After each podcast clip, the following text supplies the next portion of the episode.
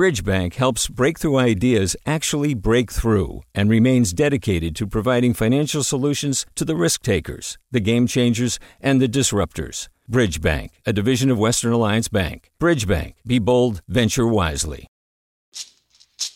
Hey, it's Glenn Washington from Snap Judgment. And if you love what you're hearing, and I know you love what you're hearing, please consider becoming a K Q E D member. You get special access to cool events, behind-the-scenes footage, and so much more. Plus, you'll sleep better at night knowing you did your part for the community you depend upon. It's in you. Please be in it. Visit donate.kqed.org slash podcasts to sign up now. That's podcast with an S. Thanks. From K Q E D.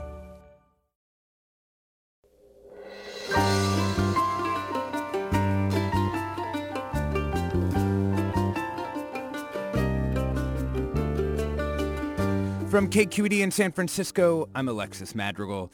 For years, these United States have been fracturing, and the draft decision written by the Supreme Court's Samuel Alito, which would overturn Roe v. Wade, would also be a hammer blow to the imperfect union. Access to abortion would end up fully in the hands of states, and many in the South and Midwest would find they have no access to reproductive care. In that context, the state of California has decided to play a special role, our people, our institutions, and our government.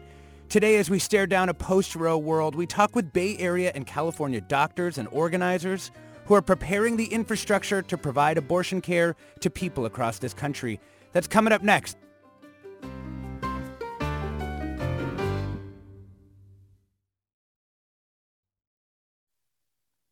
Welcome to Forum. I'm Alexis Madrigal. There are front lines in the fight for access to abortion. Some are in the courts, others in state legislatures, but the most immediate and often dangerous battlegrounds are the clinics in conservative states. People providing abortions have been harassed, injured, killed. And so in some places, doctors rotate in from other places. Our first guest is one of those doctors. Doctor Rebecca Taub is an O B G Y N in the East Bay, and she's been traveling to Oklahoma and Kansas to provide care for women there and in neighboring states. Thank you so much for joining us, Doctor Taub. Hi, thank you so much for having me. Can you just tell us what it's like to go to the Midwest and perform these procedures? Yeah, I mean, um, as you mentioned, there are definitely um, safety concerns. Um, there, it is definitely a different environment than um, providing abortion care at my local clinic uh, here in California. Um, and, you know, patients there often are traveling huge distances um, from other states, especially within the past few months with passage of Texas S B eight and um, other restrictive abortion bills. Um, and so, you know, it's often very challenging for patients to make it to us. And, um, you know, it's it's definitely a different environment than we see here in California. What are the patients like? Do you ask them about their stories, or do you just sort of leave that off the table and just do the work? Yeah, we're really there to do the work. Um, you know, some people do uh, feel comfortable, or for some people, I think it's very helpful to share their stories. But, you know, that's not something that we ask our patients about. We trust that uh, people are able to make the best decision for themselves and their families. And we know that if they are coming to our clinic, that they need the care that we provide. And you see that as a kind of care in and of itself, yeah, just to be to accept people who are coming in and just do the procedure. Absolutely. I mean, I think there are so many, there's so much stigma um, about abortion care and abortion providers. And um, we, you know, I, there's so much fear, I think, for a lot of people um, accessing this care. And so, um, you know, when we are able to provide people with a positive experience, um, they're, it's, it's, they're often very grateful. And I think, unfortunately, it's often surprising to people to, um, you know, come to our clinic and, and be treated with compassion. Yeah. Can you just walk us through a day when you sort of arrive in one of these states?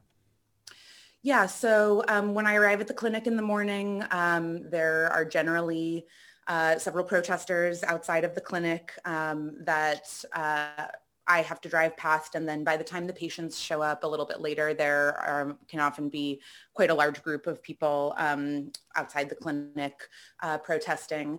Um, we are sched- generally scheduled to see about twenty-five to thirty-five patients a day, wow. um, and that's both for medication abortion and for abortion procedures. Um, and we see whoever comes of that group. Um, you know, unfortunately, there are often uh, many patients who don't come, or we have a, we have a fairly high no-show rate, um, you know, for many reasons, um, often due to, you know, the lar- long distances that people have to travel, um, and, you know, often because of the the stigma and the protesters that people have to face outside. Yeah. And what about you? Are you worried about your own safety while you're in these places? Um, I am. I mean, I definitely, I certainly take safety precautions while I am there, um, and I take my safety very seriously. Um, you know, there is also a wonderful community of allies in these places, so mm-hmm. it is not, um, you know, a situation where, you know, I'm here pr- surrounded by support, and then, you know, I, I'm not entering enemy territory. Um, but, uh, you know, there has been violence against abortion providers, including in the locations that I'm traveling to. So mm-hmm. I certainly take safety very seriously. I'm very cautious, um, you know, and that's, it's definitely on my mind when I'm there. Yeah. What motivates you to do this work? Um, you know, we have a lot of privilege living in California and being supported by our state legislature and, um, you know, working in a very supportive environment without significant abortion restrictions. And there are certainly patients in California who, um, you know, have difficulty accessing this care, um, whether that's for financial reasons or, um, you know, in rural patients in rural communities. Um, but generally, you know, people here in California just don't face the same barriers to accessing this care as people in these other locations. There are many more providers here, um, and generally people have better access. And so um, it was important for me as uh, an abortion provider and as an advocate um, that to travel to places where people have lower access to care and where my presence is really needed. Yeah. You know, you mentioned earlier this very restrictive Um, abortion law in Texas, uh, S B eight. And you mentioned that it brought more patients uh, into the clinics that you work in from, from further and further away. So when you heard the news uh, of the draft, this leaked draft of Samuel Alito's um, decision in overturning Roe v. Wade, what what were you thinking? Were you, I imagine you were not shocked, but what was your reaction? Yeah, that's definitely true. Um, I was, you know, saddened, but not surprised.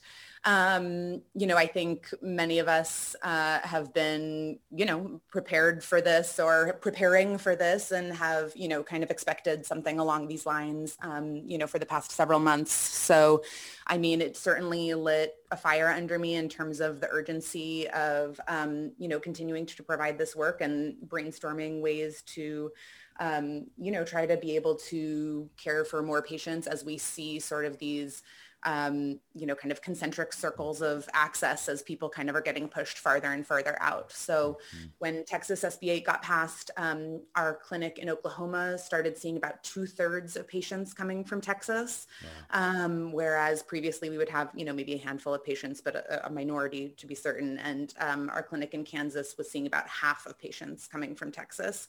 Um, and now with more restrictive laws in Oklahoma, we're seeing a very significant proportion of patients in Kansas coming from either Oklahoma or Texas. And, you know, once this Supreme Court decision comes down, assuming that it is, you know, along the lines of this leaked opinion, um, you know, a substantial number of states will have um, abortion restrictions or full out bans passed essentially immediately. And so um, we'll, we will just see people getting pushed farther and farther out. And so um, it's a sad time and it's an urgent time, and um, you know, I'm very grateful for all of the allies that we have, you know, helping us to figure out, you know, how can we safely take care of people. Mm-hmm. I mean, you're in a unique position to see what a post-Roe future might look like on the front lines. Do you imagine that you'll essentially be doing the same procedures for the same women, but in California as opposed to in these other states, as people just have to travel further and further?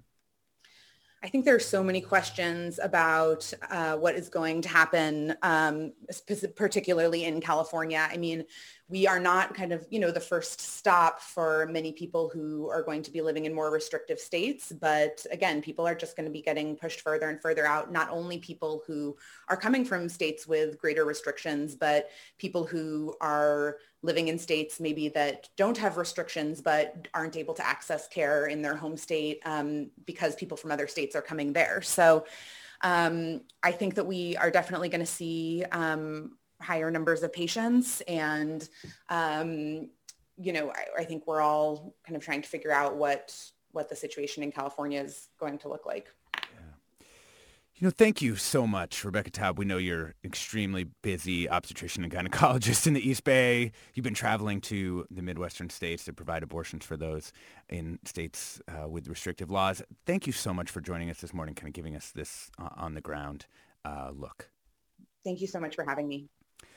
We want to hear from our listeners as well, with California positioning itself as the reproductive freedom state. Do you see a different role for yourself or feel called to a different kind of action in a post-Roe country? The number is eight six six, seven three three, six seven eight six. That's eight six six, seven three three, six seven eight six. Uh, I want to bring in another doctor, Daniel Grossman, O B G Y N and professor in the Department of Obstetrics, Gynecology, and Reproductive Sciences, and director of Advancing New Standards in Reproductive Health at U C S F. Welcome, Doctor Grossman. Thank you so much for inviting me. So you also provide abortion access, but a different type. Can you tell us what you've been working on? Uh, sure. Well, I provide a, a abortion care at San Francisco General Hospital, but I also... Um, lead a research program at U C S F, and one area of focus has been the abortion pill or medication abortion, um, which is a safe and effective way that people can access abortion care early in pregnancy, up to about um, eleven weeks or so. Yeah. And this is something that people have uh, been working on, sort of telehealth uh, um, aspect of this as well. Can you tell us sort of what the future of this kind of uh, medical, uh, this sort of, uh, yeah, medical abortion holds as in a post-Roe world? Yeah, you know, it's interesting. I mean, I think we've learned so much from the pandemic. Um, there's been a rapid expansion of the use of telemedicine in every area of healthcare. Probably most everyone has had a telehealth visit um, over the past couple of years. And um, that also happened with medication abortion. And we there's been now um, you know, quite a bit of research published showing that uh, patients can safely and effectively have a medication abortion without ever coming into uh, a clinic.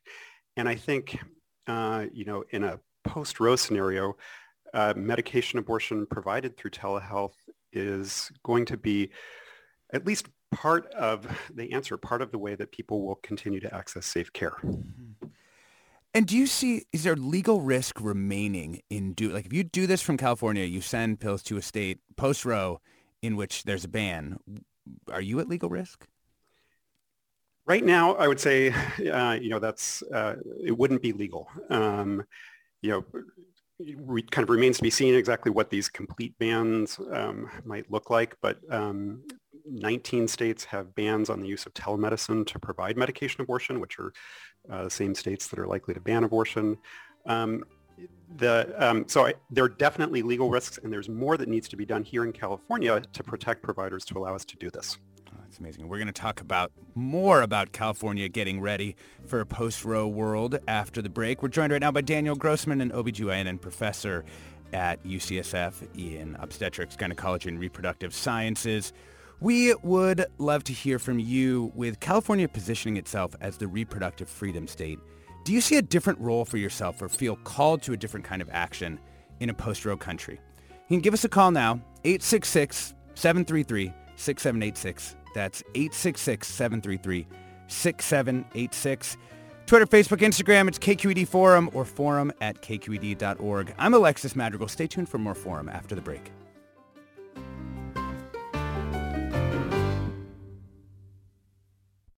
Support for Forum comes from San Francisco Opera. Set ten years after a school shooting, the critically acclaimed opera Innocence takes us into a complex emotional journey where our understanding of innocence and guilt is constantly upended. Kaya Sarriaho's ethereal score collapses the past into the present as a community of survivors grapple with how to move forward. Don't miss the highly anticipated American premiere of Innocence, June first through twenty-first. Learn more at s f opera dot com. We've all got those parts of our house where the internet just won't go. Well, if you had wall-to-wall Wi-Fi from Xfinity, you could worry less about dead spots. Because with wall-to-wall Wi-Fi from Xfinity, you get fast speeds, reliable connection in every room, and power for all of your devices, even when everyone's online. That's wall-to-wall Wi-Fi, only with Xfinity. Restrictions apply. Not available in all areas. Actual speeds vary. Welcome back to Forum. I'm Alexis Madrigal. Before the break, we were talking with Doctor Daniel Grossman of U C S F about what California could do to provide more protection for doctors providing care across the country. We're now uh, also joined by Jessica Pinckney, Executive Director of Access Reproductive Justice, a nonprofit that helps patients access abortions by providing information, financial, and logistical assistance. And she's also on the steering committee for California's Future of Abortion Council. That was a group that was convened for the first time in September. It's composed of leaders of many different reproductive health and justice organizations, and they've outlined a slate of recommendations to prepare the state for a post-Roe world. Thanks so much for uh, joining us, Jessica. Thank you so much for having me. Happy to be here. Um, Doctor Grossman, maybe you can sort of finish your thought on what kind of legal protections uh, would be helpful for you in the work that you're doing, and then we can go broader with Jessica. Sure. Well, I think, um, you know, as we started to talk about, like, we have the technology to be able to at least help some people who are uh, in states with limited or, or no access to care by providing medication abortion with telehealth um, and then mailing medications to them.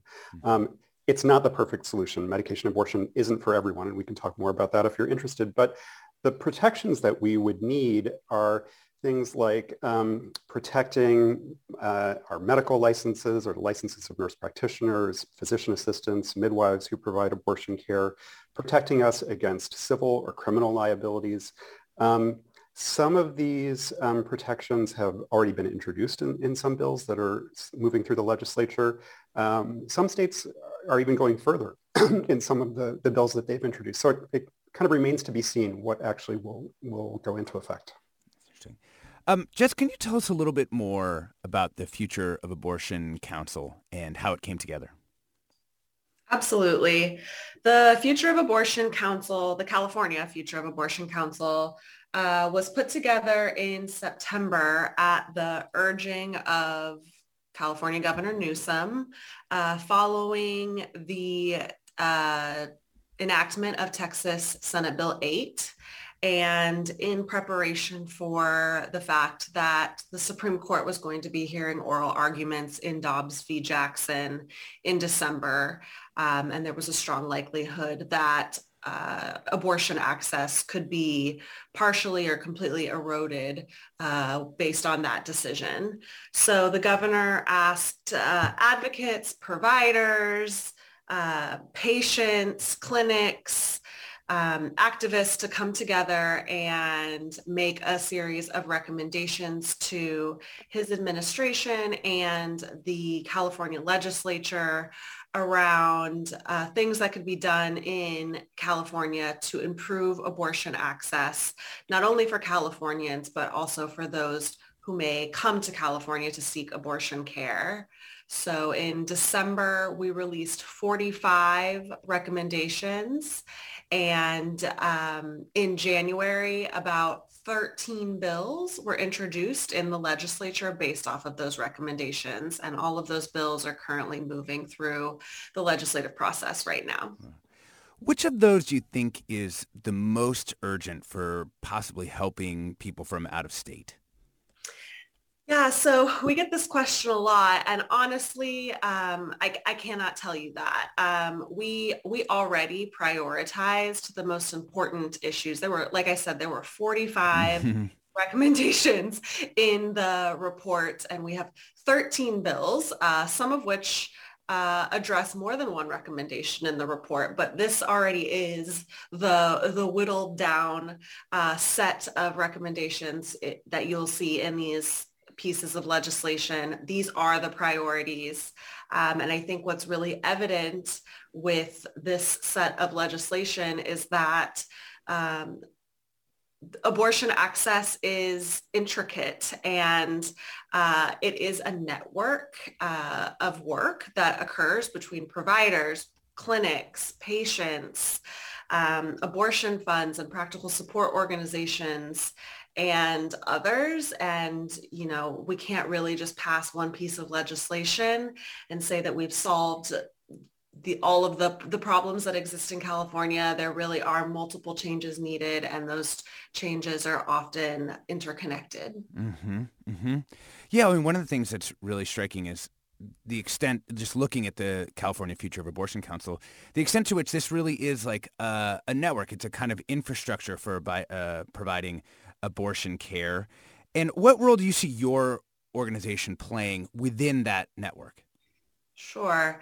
So Access Reproductive Justice is the only statewide abortion fund in California. So a few clinics across the state have internal abortion funds where they will help their patients access transportation, hotels, other lodging, or pay for the procedure itself. But we're the only statewide organization um, essentially supporting anyone who calls our helpline. So um, we are absolutely an intricate part of this system. Uh, we Like I said, we run a health line Monday through Friday. Um, anyone who needs support in paying for their abortion, or in what we call practical support, like getting a ride to and from the clinic, getting a hotel stay for a multiple day procedure, uh, help with childcare, help with gas money, et cetera, is likely to call our organization for that support. So uh, we work really closely with clinics all across the state, sometimes even beyond California, uh, to make that process as easy as possible for the patients. And uh, we work closely with the patients, who we lovingly call our callers, uh, to make sure that their needs are met to the best of our abilities so that they can access the care that they need and deserve. So I imagine a difficult part of the work that you're doing is just getting the word out to people who might need your help, that, that you exist, that turn them into a caller from someone who's in need. What have you learned doing that here in the state that, that might apply to other other states? And or is it going to be a different story trying to get the word out to people in Texas than it is in California? So what's interesting is there are actually over eighty abortion funds all across the country, uh, in pretty much every state. And there's a national umbrella organization, the National Network of Abortion Funds. We've been doing this work for decades, and we work really closely with each other, um, to ensure that our callers, their callers, whoever's patients have the, the care and support that they need. So I will say, yes, I think it does look different state to state. Often if um, someone is looking for abortion care in Texas, even if they're going to travel uh, here to California, they probably start with the abortion funds in mm. Texas, of which there are almost ten. Um, so we work really closely with the abortion funds in Texas. They might supply a plane ticket and we might help pay for the procedure, or vice versa. Um, but in, te- in terms of what we do here in California to get the word out, I will say about ninety, ninety-five percent of our callers are referred to us directly from the clinic. Mm. So we do a lot of work with clinics to make sure that they know that we exist in the state and that we are here and able to provide procedural and practical support to their patients. Um, so it's, it's, varied, right? We we work with the clinics, we work with other abortion funds, um, and we also get calls refer callers referred to us from friends who have had abortions and used our services, or folks who just Google. So there, it's it's not kind of a one-stop solution, right? We we we do a lot to make sure that that folks know that we exist and that we're here to support them. We're talking about California's preparations to provide abortion access both for people here and nationwide in a post-Roe world with Jessica Pinckney, Executive Director of Access Reproductive Justice, a nonprofit that helps patients access abortions, as well as Daniel Grossman, O B G Y N professor in the Department of Obstetrics, Gynecology, and Reproductive Sciences, as well as the Director of the Advancing New Standards in Reproductive Health Group at U C S F. Um, Doctor Grossman, want to come to you on this. You know, the pre-Roe world is also pre-internet. It's pre a lot of the communication tools that we now have that cross state lines uh, e- easily. Do you, th- how, what role do you think these new ways of connection are going to play if, in fact, this, you know, draft Supreme Court ruling goes through and, and Roe v. Wade uh, is overturned? Yeah, I mean, it's definitely a different world now uh, compared to nineteen seventy, um, and uh, it's different in terms of uh, you know the technologies we have for accessing abortion care, and yeah, as you say, also for communication and getting the word out. So um, I am optimistic that Um, You know, people, you know, at least some people will be able to access um, safe abortion care, you know, using uh, telehealth, looking online, finding out resources, finding out where they can go and where they can travel to. I think, you know, the the work um, that Jessica talked about and um, that Access does and the other abortion funds and practical support groups is just going to be so critical. Um, and so I'm hoping that people will be able to find out more easily about these networks that exist that can help them travel to where they need to go to access care, um, and also, uh, you know, inform people about how they can potentially access abortion care using telehealth right in their home, um, getting evaluated through a telehealth um, platform and then having medications sent to them. So I do think it It opens up more options to people um, because of these advances in, in technology and medical care. Do you think that we'll see the same kinds of dangerous abortions that, you know, really typified the pre-Roe world and that many stories have been have been told about? Do you, or do you think there'll be some chance that because of the increased information and access that people have to out-of-state services, will be able to somewhat limit those really negative downsides?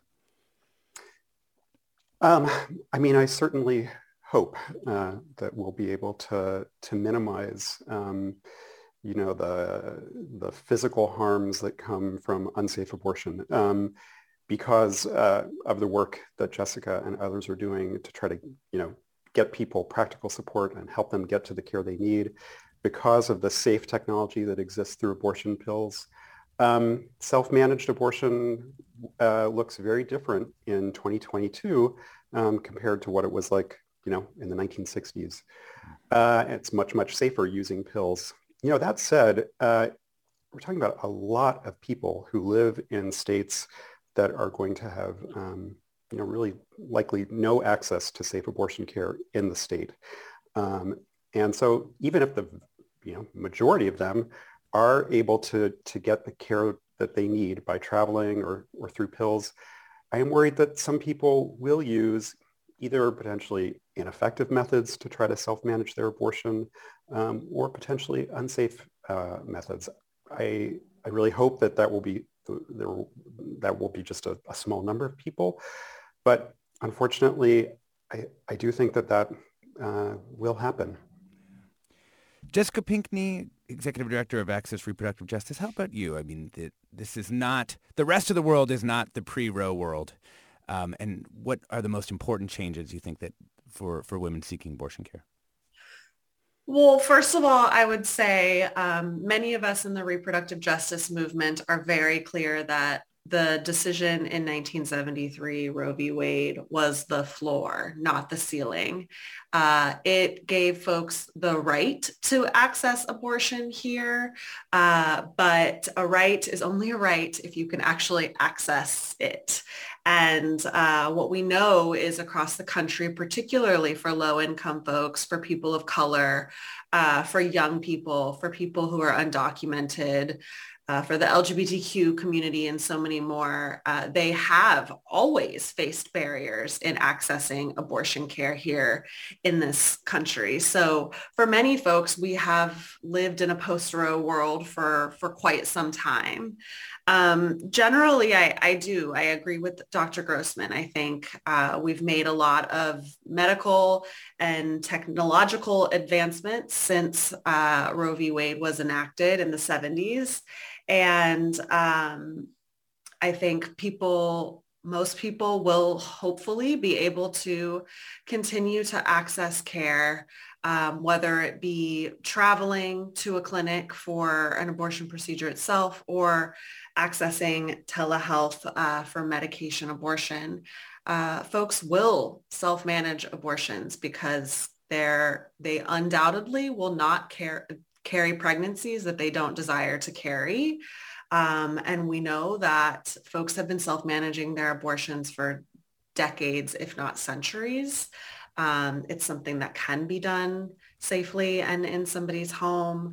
Um, and thankfully, there are many organizations who um, try to provide people with information uh, if that is the decision that they they choose to make. But of course, there will, you know, I think undoubtedly there will be folks forced to carry pregnancies to term that they do not desire. We are forcing people into um, parenting uh, or making, you know, decisions around adoption, et cetera.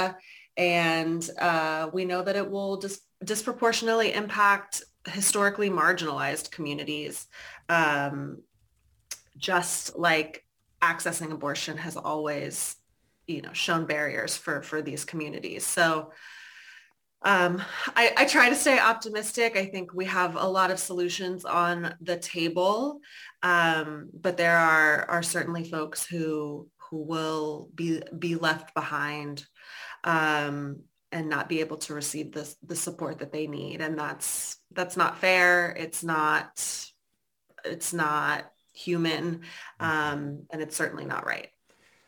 Listener Lottie tweets, I'm worried that this is a slippery slope. The Supreme Court may say it states rights, but if it is decided that a fetus has rights, it's going to impact all pregnant people across every state. Someone will bring a lawsuit against a blue state for fetal rights.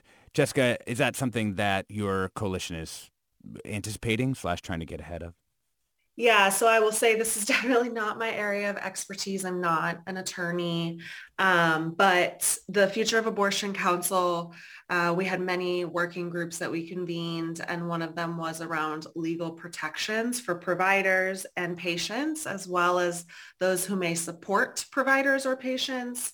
So this is definitely something um, that we're looking at, really making sure that folks are, are not criminalized Um, for the decisions they make, and trying to to limit uh, lawsuits for for accessing abortion care um, here in the state of California. Yeah.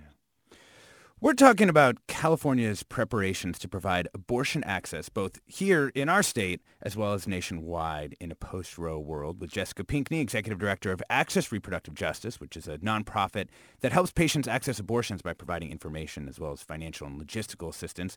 She's also on the steering committee for California's Future of Abortion Council. We're also joined by Daniel Grossman, an O B G Y N and a professor in the Department of Obstetrics, Gynecology, and Reproductive Sciences, and director of the Advancing New Standards in Reproductive Health at U C S F. Earlier, we spoke with Rebecca Taub. She's an obstetrician and gynecologist in the East Bay. She's been traveling to Oklahoma and Kansas to provide abortions. And we'd love to invite you into the conversation. What do you think of California putting itself at the forefront of protecting choice? And what questions do you have about abortion access if Roe is in fact overturned in the way that seems like it might be? You can give us a call now, eight six six, seven three three, six seven eight six. That's eight six six, seven three three, six seven eight six. Twitter, Facebook, Instagram, we're K Q E D Forum. You can email your questions to forum at k q e d dot org, and we're going to get to some calls right after the break. I'm Alexis Madrigal. Stay tuned for more Forum.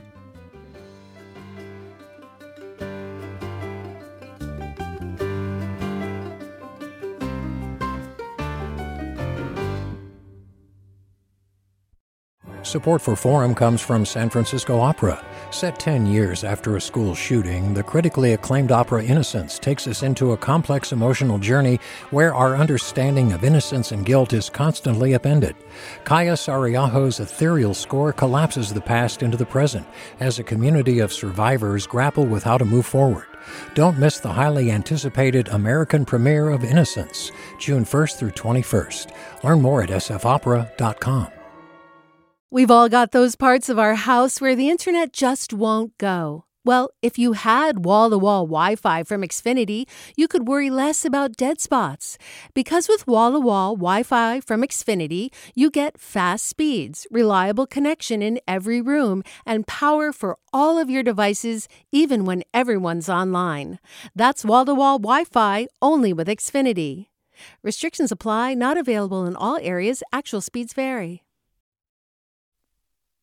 Welcome back to Forum. I'm Alexis Madrigal. We're talking about California's role in a post-Roe world with Daniel Grossman, O B G Y N and professor at U C S F, as well as Jessica Pinckney, executive director of Access Reproductive Justice. And I want to invite Dorothea from Berkeley into the conversation. Welcome. Hi, thank you. So I heard that there aren't enough trained abortion providers, people who actually can do the procedure in California. So it's great California is being so welcoming, and I'm I'm really behind that. But I'm afraid that we don't have enough people to provide them. What's, what's going on with training? Thank That's you. A great question, Dorothea. Um, let's uh, start with you, Daniel, and then we'll uh, go to Jessica. Thank you.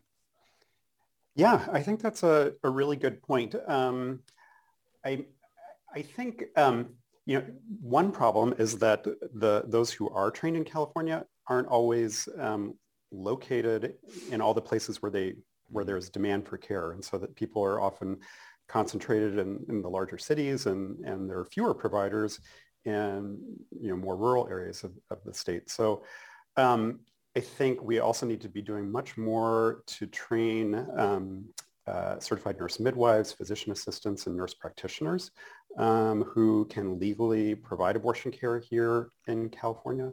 Um, and I just want to mention one other thing uh, about training is that, you know, um, abortion training is a required component of, um, of residency training for uh, obstetricians and gynecologists.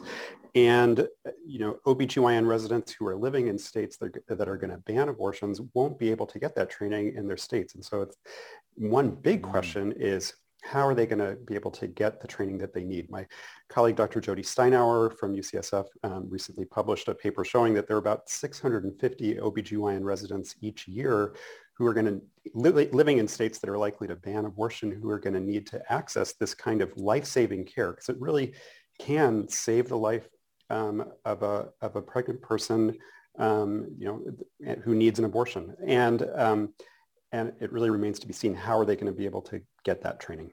Yeah. Jessica, is the training of physicians something that your group or the, the broader coalition trying to address as well? Yeah, so it's certainly something that the Future of Abortion Council looked at really closely. Um, again, there was a working group specifically to address provider shortages and, and building the provider pipeline. Um, I believe Doctor Grossman was actually part of that working group. So everything he just named is certainly in line with the recommendations uh, that we made as, as part of the Future of Abortion Council. Um, And again, you know, I name the, that's why there's really a holistic approach needed. Um, we need we need additional providers. We need to make sure that the folks who are able to provide already are um, are able to to be located in parts of the state where we may have significant shortages. Um, we need to make sure those people have legal protections uh, to provide care, and we need to make sure that their patients can can get to them and um, afford the procedure and have all of the support they need. So uh, it, again, really shines a light on the fact that we can't just make one change without making all of the necessary um, adjustments that are necessary to truly make California a reproductive freedom state. Yeah. Let's bring in another caller, Shahar from San Jose. Welcome. Hi. Hello. Hello. Nice talking to you guys.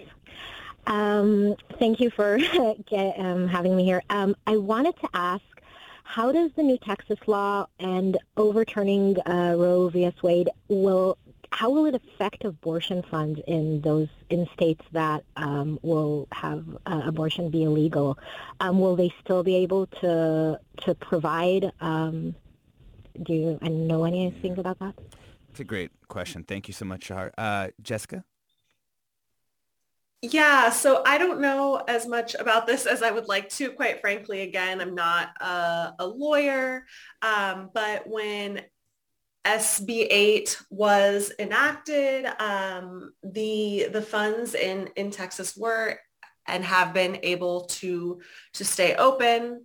Um, they they make every effort possible to comply with, you know, the relevant federal and state laws, um, and are simply providing information um, to to their callers. Um, it's you know it's not considered legal advice or anything like that. So as it relates to to S B eight, um, they are able to um, continue providing support to their callers, and we anticipate that that could be the same, um, dependent on the the opinion um, from the Supreme Court. So, of course, um, it's a lot harder to fund abortion and practical support when folks are having to get on planes and travel long distances. Um, but I will say that uh, to this point in time, those funds have beyond risen to the occasion. Um, and I imagine that they will continue to do the same, uh, despite whatever the Supreme Court decides. You know, Jessica, one question that keeps kind of popping up for me is that as these laws change and we anticipate them getting more and more draconian, an underground will develop. And how does a group like yours that is operating, you know, fully within the legal framework of the state of California, how how do you end up interacting with people who may have to skirt what they see as unjust laws or break the law in states where uh, abortion has been fully banned? I mean, first of all, I want to be really clear. We do not need an abortion underground railroad. There is a network of abortion funds in this country that have pr- been providing this support for mm-hmm. decades, and it is predominantly built off of Black and brown people. So I will say, um, you know, I don't, I don't um, work off of the premise that w- we will need some kind of underground system. The systems and the infrastructure are already in place, and they have existed for a, quite some time. Um, and in that regard, we are equipped and ready for this moment.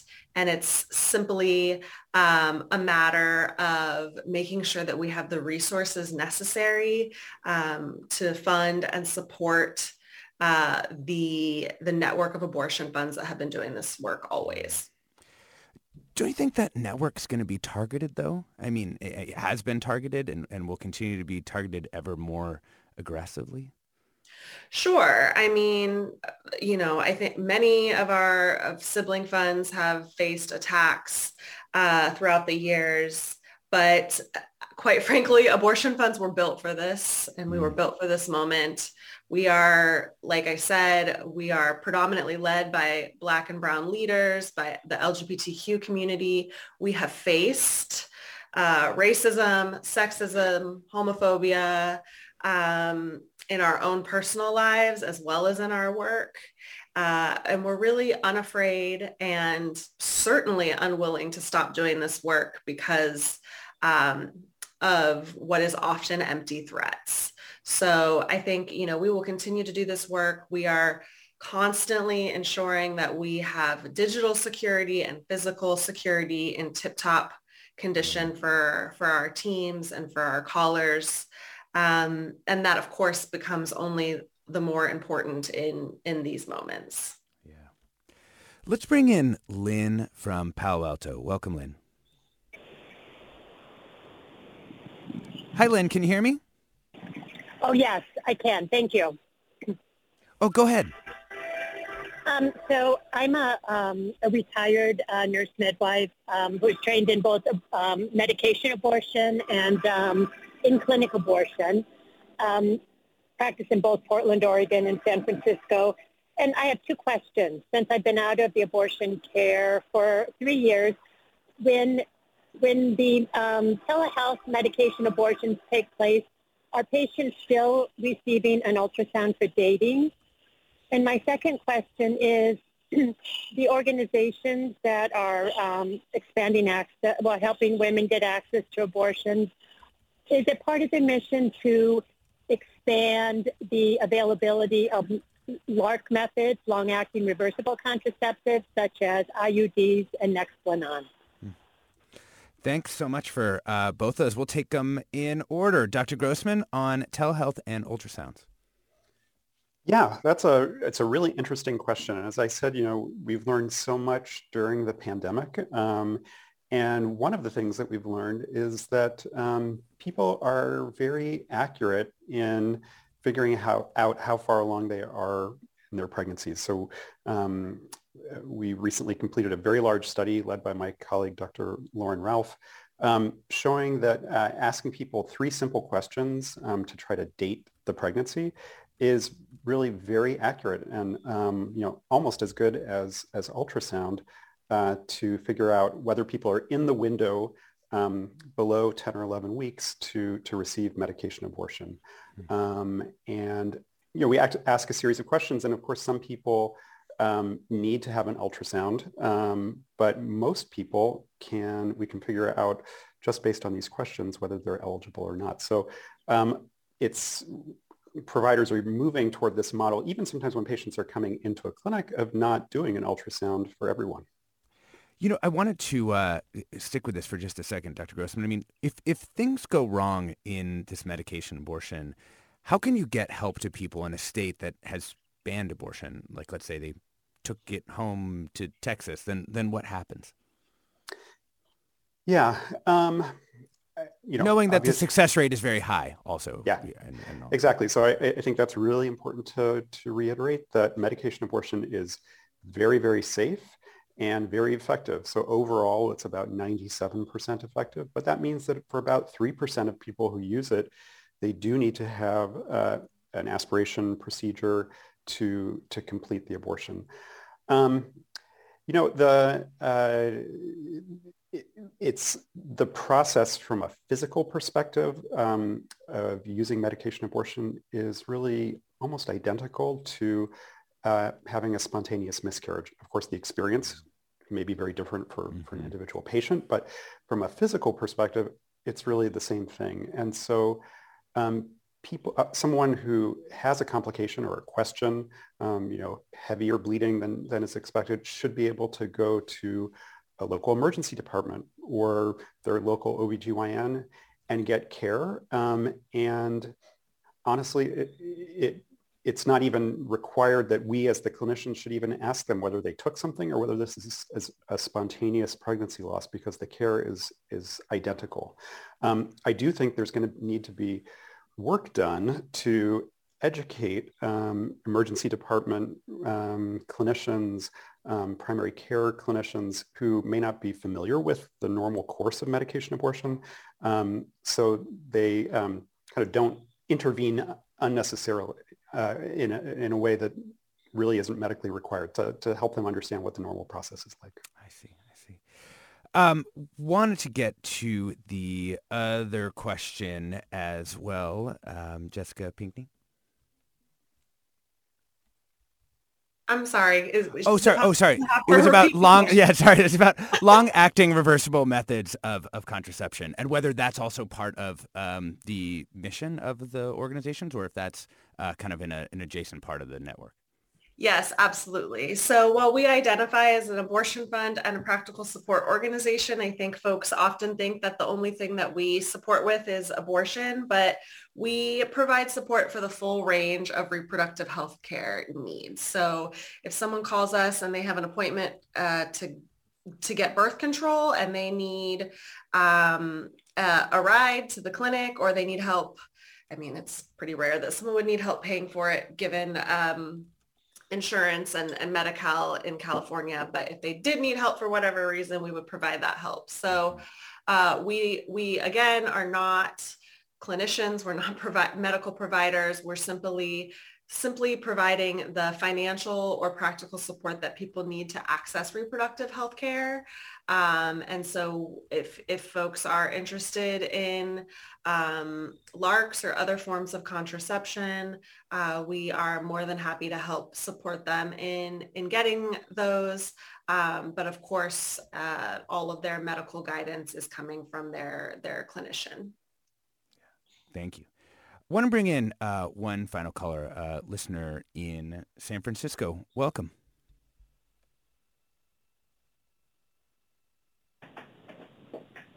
Hi, welcome to the show. Can you hear me? Oh, you yeah, you're talking to me? Oh, yes, I am. Sorry. I, I, I understood we weren't supposed to use your name, so uh, I was just calling on you without the name. It, it's just, uh, it's related to the topic of... Uh, access um, of abortions, but uh, it's another angle of it, mm-hmm. and uh, I don't, never heard you discuss it. How about kids who are born to an unwanted parent or parents and suffers all its life because of this basic re- rejection and then ends up in abusive relationships? It's an, it's mm-hmm. a plague too. It's a problem that has to be approached. Yeah. Thank you uh, so much for, for that perspective. And, and Jessica Pinckney, I, I, I imagine that your organization um, doesn't want that to happen. Absolutely. I, I mean, again, we support our callers in making the decisions that are best for them. Um, and if that is carrying a pregnancy to term, then we're going to support to make sure that they get the prenatal care that they need um, and that they have access um, to an O B G Y N and any other services that they may need. Um, we can also, if someone is interested in, in adoption, um, you know, re- help refer them to to a, a um, adoption agency, or, you know, help them find the resources that they need. Um, really, the core of Access Reproductive Justice's mission is reproductive justice. So we are here to help people um, be able to determine for themselves if, when, and how they start their families. Mm-hmm. Um, this is an issue of bodily autonomy, um, and it's an issue of human rights. Um, I certainly hear the caller's concerns, and this is something we raise all the time. When we force people to carry pregnancies to term that they don't desire, we know that their economic, um, socioeconomic, uh, the outcomes for, for that. Um, there's research that's been done through U C S F, U C S F uh, the Turnaway study, that shows that folks who have been forced to carry unwanted pregnancies are more likely to find themselves in poverty, are more likely um, to experience difficulty putting food on the table for their for their families, and, and so much more. Um, and so it's really important that we think again about these issues holistically, um, because it's it's about family and and, and community formation, and um, forcing people to make decisions that they otherwise wouldn't make does not help anyone. Yeah. We've been talking about California's preparations to provide abortion access both here and nationwide in a post-Roe world with Jessica Pinckney, Executive Director of Access Reproductive Justice. She's also on the steering committee for California's Future of Abortion Council. Thank you so much for joining us. We're also joined by Daniel Grossman, O B G Y N and professor in the Department of Obstetrics, Gynecology, and Reproductive Sciences, as well as the uh, director of the Advancing New Standards in Reproductive Health at U C S F. Thank you so much, Doctor Grossman. Thank you. And earlier we spoke with Rebecca Taub, an O B G Y N in the East Bay who's been traveling to Oklahoma and Kansas. I'm Alexis Madrigal. Stay tuned for another hour of Forum with guest host Scott Schaefer.